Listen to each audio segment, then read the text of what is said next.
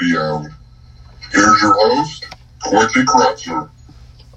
What's up? Good evening, Big Blue Nation. Uh, it's been a been a stressful end to the day. Uh, obviously, Kentucky lost in heartbreak fashion to uh, to Georgia on the last second shot. What's up, Les? Everybody share this out. Those of you know my other page, somebody reported it and I got taken down. I worked so hard to get up. Our first show got over a thousand views.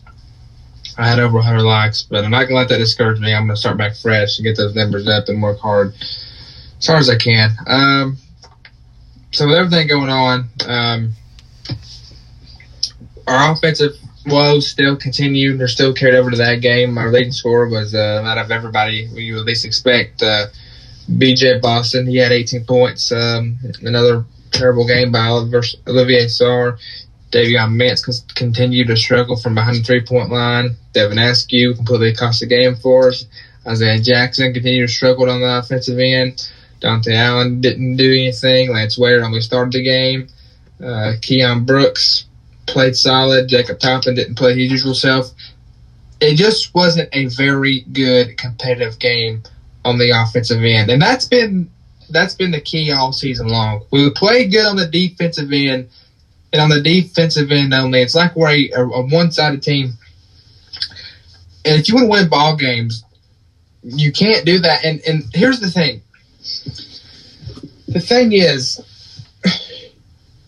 you can't be one sided. You can't play well on one end and then play miserable on the other end. Folks, that that's how you I think our NCAA tournament hopes vanished tonight. And I'm gonna I'm gonna be quick and finish the point. I'm not happy. I'm discouraged. Let's see what uh, Coach Cal had to say at the this one.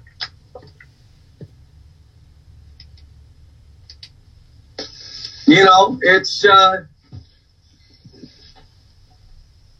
you know, we, we just got to keep trying to figure out and try to help them. But if they don't understand the importance of toughness, I mean, the bat, last basket number four got ran down and just caught it and laid it in. Just lay it in.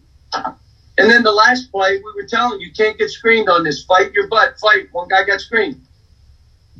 And then they got it in. He fumbled it. No one blocked it. We just gave him a layup. Come on. I mean, this is all stuff that's uh, we got to be better. Everybody call into the show. Call it live 606 878 6615. Again, that's 878 6615. 606 area code. Call in, ask your questions. We'll talk. What do you guys think about the loss?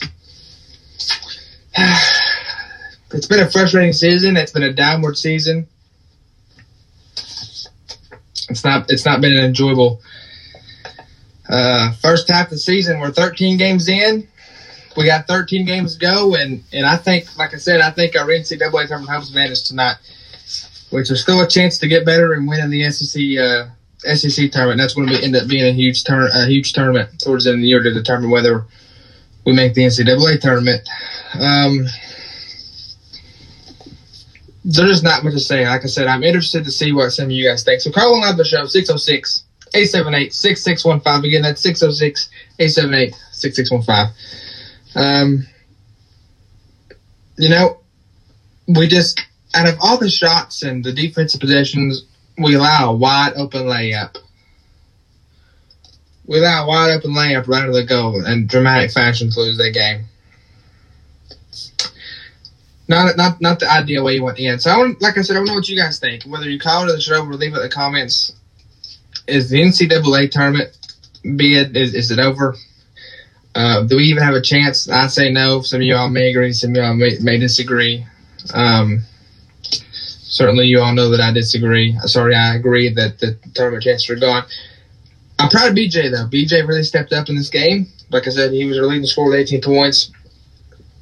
But I'm I'm still I'm still very disappointed in Olivier's performance. Olivier's got got to get more production. We know the talent is there for this team to make progress. Um, we've seen flashes of it at times in the Florida game, in the Mississippi State game, even in the Vanderbilt game. But since that Vanderbilt game, our offensive has pretty much been non-existent.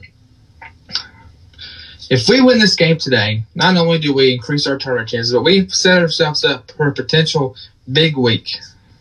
is we face five teams in the AP top 40.